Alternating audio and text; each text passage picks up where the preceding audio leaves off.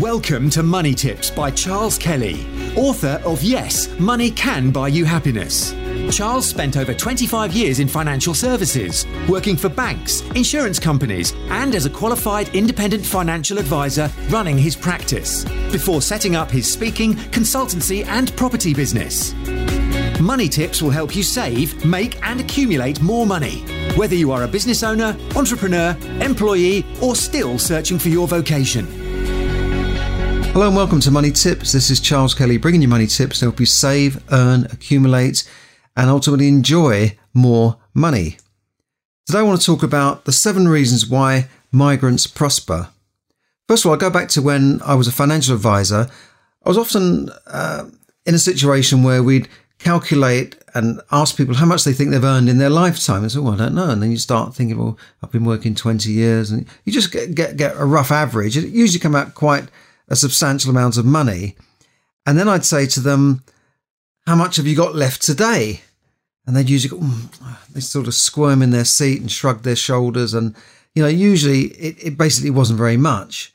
Uh, and th- the reason for the question was to illustrate that the lack of savings has brought them to that that situation uh, where they are now. And you often see this, don't you? You see people on TV when you know, unfortunately, they're, they're they've been made redundant or they've lost their job, and they say, you know, I lost my job and um, I, I couldn't pay my mortgage, and within a few months they've been, you know, they've been repossessed or and, and, and basically it means that they've got no savings. And a lot of people in this country have got very little savings, only a few thousand pounds to their name, even after a lifetime's work.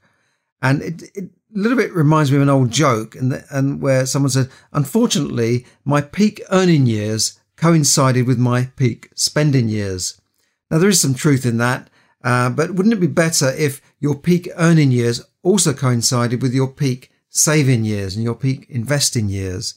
You know, I know it's hard you know you're struggling to bring up a family, put a roof over their head, Perhaps you're paying high rent. You've got a, a, big mortgage. You know, I had a big mortgage when I was bringing up my family, and the mortgage was 16 and a quarter percent at one point. 16 and a quarter percent per annum. Yes. Uh, and you think of you, you lucky people on mortgages of one and a half and two percent. This was 16 percent. It was a killer. It was like, uh, you know, literally, it was like a real killer. Um, and, you know, all I can say is that, um, you know, I, have been there myself. I, have been struggling. I've had I've driven around in old bangers. I turned up at the school in an old banger to drop my kids, and they'd be embarrassed. And there's smoke coming out the back and, and that sort of thing. But you know that that was because we struggled to send our children to private schools, and uh, I, I valued that more than I did having a fancy car. But it was embarrassing when you, you, see people turn up in Range Rovers and Porsches, and I turned up with this. It was a it was a Datsun Sunny, old green thing rusting away, and I used to turn up and the kids would say, "Don't park it near the school." Dad. All right, I'll get off here, Dad, and I'll walk the rest of the way. Anyway, uh, I digress slightly, but all I can say is that you know you can take two families and on similar incomes, and one will manage to save and the other won't. It's as simple as that. And here's here's the golden rule, really, that people who've accumulated money have set generally this is what they do. They set they, they earn their money and set a percentage of that money, 10%, 20%, or a monetary amount, and they put that aside and then they spend the remainder. In other words, you could call it they pay themselves first. People who are broke invariably do the opposite. They pay everybody else first. They pay their bills. They spend on consumer goods, eating out, drinking, partying, coffees, um, even more new clothes to fill up that bursting closet, shoes, club memberships, toys, gadgets, phones, and gigantic TVs that cover the whole wall, you know, smoking, dogs. Um, you know, people haven't got any money, but they've got two really expensive pedigree dogs. Um, and then after all that, they save what's left over, if anything. And of course, we know that very little is left over after that. And that that's what I've seen. And in my days of financial services, I, I've probably mentioned this before, but I've seen families accumulate money and property and fortunes that were on pretty low minimum income type of jobs. And, you know, they compare that to people who are on high paying jobs. They might have been lawyers, accountants, city workers. And it was surprising how they'd managed to save very little because, you know, their, their spending habits had risen in line with their earning habits and, you know, perhaps sometimes even more. And they had more debts, in fact. So it gets me on to the point of why do migrants do so well? Immigrants, migrants, whatever you want to call them. I'm not talking about migrants who come to this country, but I'm talking about people who go to America, uh, to Canada, to Australia, New Zealand, and some of those are British people as well. British people have done very, very well abroad. You know, they're, they're very successful in, in Australia, New Zealand, particularly in America, Hong Kong. Um, you know, because they perhaps have a different mentality when they go to a new country. I don't, I don't know what it is, but I've seen this time in my financial services and banking career. Um, but I'll, I'll, tell you about another career I had as well. Um, but how migrants come in and within a few years, um, you know, they, they've accumulated money, they've bought houses. And as I said, it's not just in this country, but one of the main reasons I think is they have completely different spending habits. And I know that people say, "Oh, migrants work hard, etc." But it, it it also it's not just what you earn; it's what you keep. And you know, my experience, they do live frugally. They live within their means. They save a large proportion of their income, and they send money back home usually to support their families, and often buying property or buying land in their home country. And in, in my experience, they invariably don't spend too many of their evenings in the pub, right? Uh, and you know they tend to be working that second job rather than say watching EastEnders or worrying about what's on the news. The news, oh God, what's going what's going to happen to us? You know. Now, how do I know this? Because in addition to my financial services career, I also ran a business for 15 years recruiting overseas nurses and care workers and other types of workers into the UK for employers that could not find staff in the UK. They could not get uh, the British workers to do those jobs, so they had to go abroad and, and get them. And I, I recruited from the Philippines, from uh, African countries, uh, um, from Europe, and in India as well. So, and and uh, you know, we we help thousands of migrants come into the UK, and I can tell you countless stories of migrants who came here with nothing, often thousands of pounds in debt to, to finance their trip, and went on to become established within a few short years, buying their own properties as well. And in fact, I, I even co-wrote a book on the subject called "How to Come to the UK to live, work, study, or visit. And so I do know a bit about it. I've been on uh, on TV programs, uh, BBC News. I've been on radio shows debating with uh, the likes of Damian Green, who was a shadow uh, Home Office minister. I've met many of the Home Office ministers and Home Secretaries, and uh, I was considered an expert in this field. At one time, I, I had a, a blog uh, on on immigration, and I had thousands of people, 100,000 a month coming to this blog to, to read. And I, have actually sold that business, but I've, I've had first-hand experience of how migrants work in, in this country and other countries and how they get on. And I've, I've got lots of stories, but in the book I said um, this book is dedicated. I think it was in the in the, the, the front pages here. This book is dedicated to all the hardworking migrants who arrive in the UK with nothing to declare uh, except their brains, talents, energy, and a burning desire to succeed. I don't know if you can see that there. Uh, and, and that is very true. You know, most migrants will, will enter the country with, with nothing. You can almost say nothing to declare, but they don't stay that way for very long. And, you know, many have become multimillionaires and even billionaires who came here with nothing or gone to America with nothing. So, you know, when, when sometimes as, as we, we we're born in this country and we say, oh my God, you know things are bad here. This country's going downhill, and all the, all these things you hear. You know, there's even a song uh, by an American guy said, "I'm tired of America." Well, I'm sure that you know many people would would be happy to swap places with him if he wants to go and live in Africa, and and someone wants to swap places with him. Then I don't think that person would be you know tired of America. People go to America on a raft.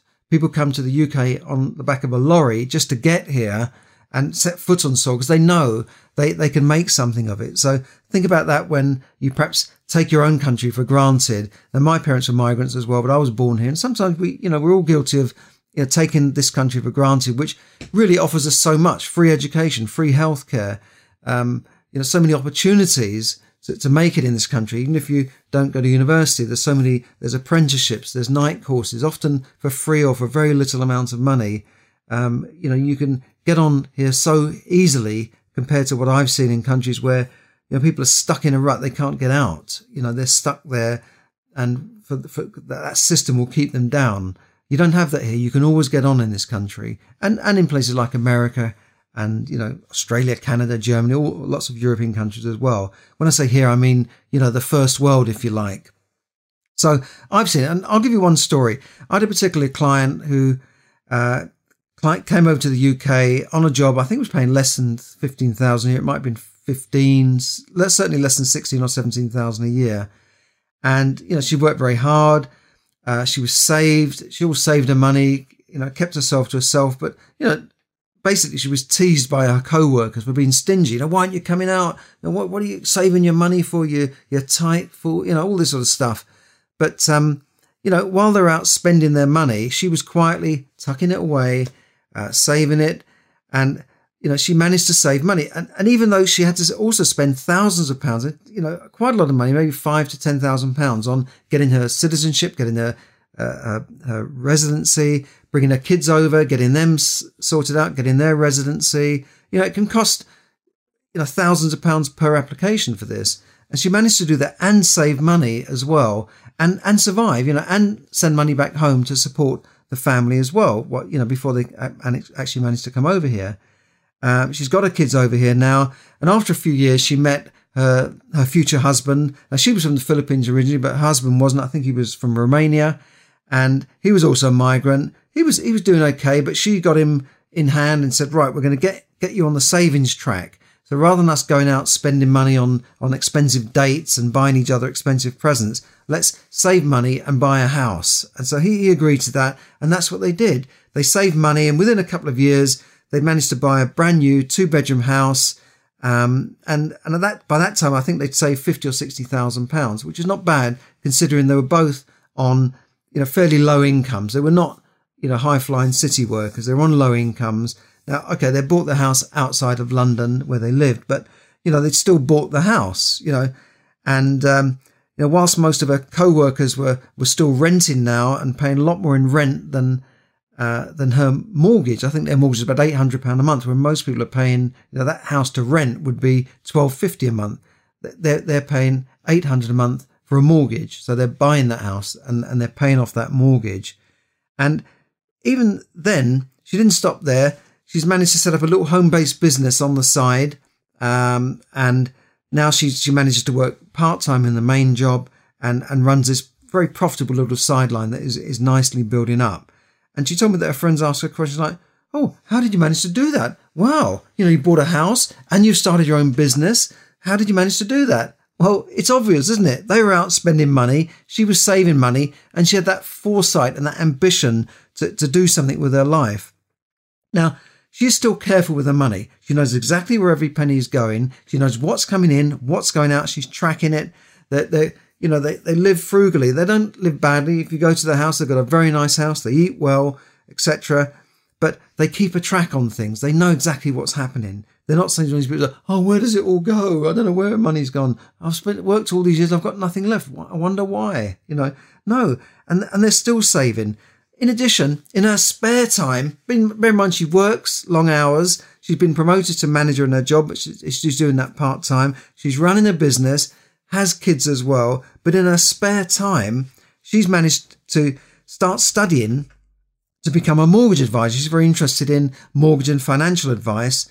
And she knows already what her next plan is, is to buy a buy to let investment property. That's her next plan. She's already saving for that. She's already learning about mortgage. She knows a lot already, but she wants to take those exams and get into that, to that business.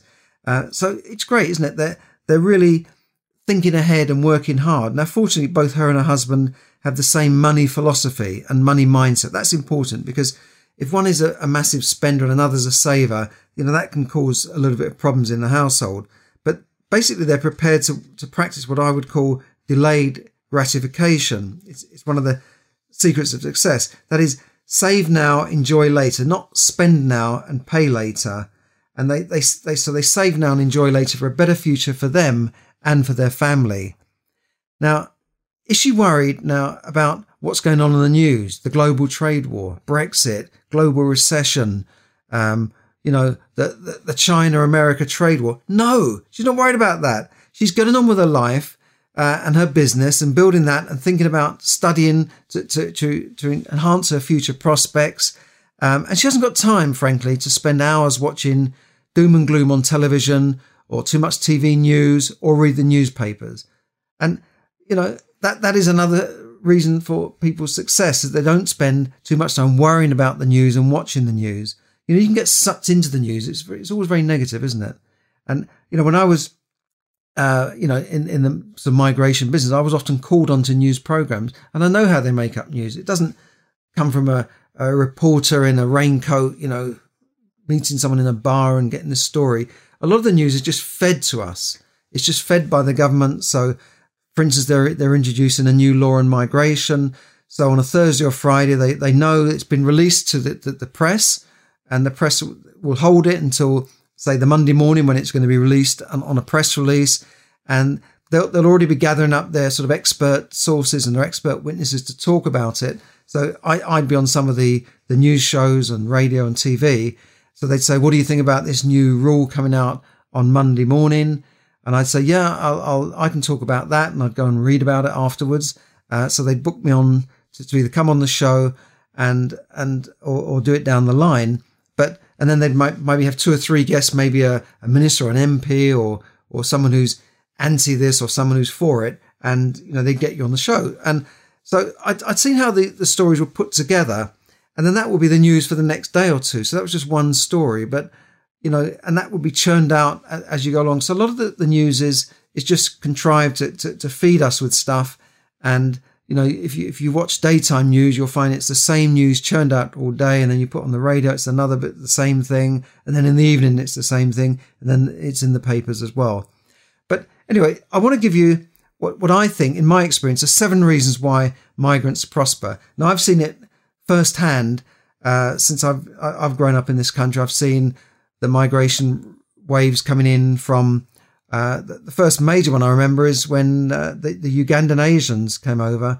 They were kicked out of Uganda by uh, Idi Amin, this this ruthless dictator who said, "Get them all out, send them back to Britain," because he he he reasoned that Britain had put these people from mainly from India into Uganda to to run the the civil service at that time, which was true. And he, he felt that they were their responsibility. And he said, They're sucking the blood out of my country. Get rid of them send them to England, and and they they did. They they left everything behind, and they they were sent to to to England on on boats carrying just a suitcase and whatever they could, possessions they could get. They couldn't take any money out of the country. Their homes were, were taken away. Their businesses, their money was frozen in bank accounts. So they came here with nothing. And you know, those people have done very, very well. Some of them are multi, multi millionaires now. They've all prospered. And, uh, you know, it's amazing how they've turned their life around in, in a few short years. I've seen other waves of migrants come over uh, since then as well. It's not just them, uh, but it, it's just, I find it amazing that those people have, have, have done so well in, in a few short years. Now, I want to give you my seven reasons why I, I feel migrants prosper, not just in this country, but all over the world. Seven reasons. Number one, migrants save. They, they, they put money aside they're not spenders, they're savers. In general, right? This is what I've seen. They save money. Number two, they live frugally within their means. It doesn't mean they they go without. They live frugally. They shop frugally. They you'll, you'll, you'll see them shopping in the Lidls, the Aldis, looking for the bargains. Um, you know, they're not going to be shopping in my in, in Marks and Spencers. And and I do this myself. You can buy in uh, in in Lidl a whole you know trolley load for the what you you get for a basket load of stuff in, in Marks and Spencer. So they live frugally, but not, you know, they're not depriving their families. They just make sure they live frugally and within their means. They work hard. Migrants work very, very hard. They work long hours. They do part-time jobs. They'll, they're always willing to work. They're always willing to get up early and work hard. And, and that's, it's a great trait. Nothing will beat hard work. And I, I've known migrants have two and three jobs easily that every spare hour they're they're just working. I've seen it time and time again, and that's that enables them. So if if their main job covers their their expenses, that little part time job bringing in sometimes only a few hundred extra pounds a, a month or a week will then be used for other things like saving or sending money back home or investing for a, for a future project. Migrants are ambitious. They frequently start their own business. They're ambitious in their jobs. They tend to get on. They'll study. They'll, they'll go to seminars to improve themselves so they can get that promotion. And, and they frequently start their own business. One of the builders I use when, when I'm refurbing houses is a, Romanian migrant, done really well in this country. He's bought his house recently. Uh, fantastic hard worker. All his workers are, are hard working people too. Um, you know, I'm not using him because he's undercutting everybody. I'm using him because he's willing to do the job. He'll do any job, big or small. He turns up on time. He gets the job done. If there's a problem, I can call him up. I haven't found the same thing with, um, unfortunately, with British tradesmen. You know, they, they, they, they're not willing to, to work as, as hard. They're not willing to turn up when you need them. Uh, that, that's just the way it is. He's, he's willing and able and he'll get out there and, and work hard. And he's doing very, very well in his business. Migrants pay little attention to the news. I've already mentioned this before. They don't spend their time having their energy sucked into the news and sucked into all the negativity. They see this country as, as a country of opportunities, which brings us to the next point. Migrants see opportunities where the natives of the country just see problems. This is the, what I mean by that is that we're here seeing all the problems in the country. Oh, the country's going down the hill. You hear it all the time. This country's finished. This country's ruined. And migrants say, no, this country's just starting. I, I can see a future there. So it's just a, a different mindset, a different mentality that they've got. And often you've got to go somewhere else to see the opportunities that, that are there before you that the people in the country can't see themselves. That, that's a common trait, but they definitely see this as a land of opportunity. The streets are paved with gold for them and they just go and grab it. They grab that opportunity. And I think lastly, I'd say that migrants certainly value education. Again, I, I know a, a, a, Chinese migrant came to this country 50 years ago. Uh, he could hardly speak English, but his, his family told him to work hard and study. He, he got into a grammar school. Uh, bear in mind, he arrived here when he was uh, eight, nine years old, couldn't speak a word of English, uh, got into grammar school, got to university, got a PhD eventually, uh, has done I mean, he's a multi-millionaire. He's done super, super well in this country, and all his kids, he's got them to study hard. Um, and and I think one of them's a lawyer, one's a doctor, one's an accountant. he's, he's got the, the, the trouble, and one of them runs works in with him in his business. So, uh, and it's amazing how they value education. Um, I talked about another, funny enough, another Chinese lady went who lived in the roughest area in London at that time, and you know, sent her kids to skate state schools. And yet, when I met her, one was studying to be a doctor at that time, the other was at university. And she again was on a low income job, two jobs, in fact, working in takeaways. And, you know, her kids weren't running around in, the streets at night. Her two girls were indoors studying hard. Whenever I went to the house, they were there sitting on the table with their books out. Uh, so they really value education and they also value the education in themselves. It's not just about academic education. It's about taking the courses to improve yourself, to, to enhance your career prospects.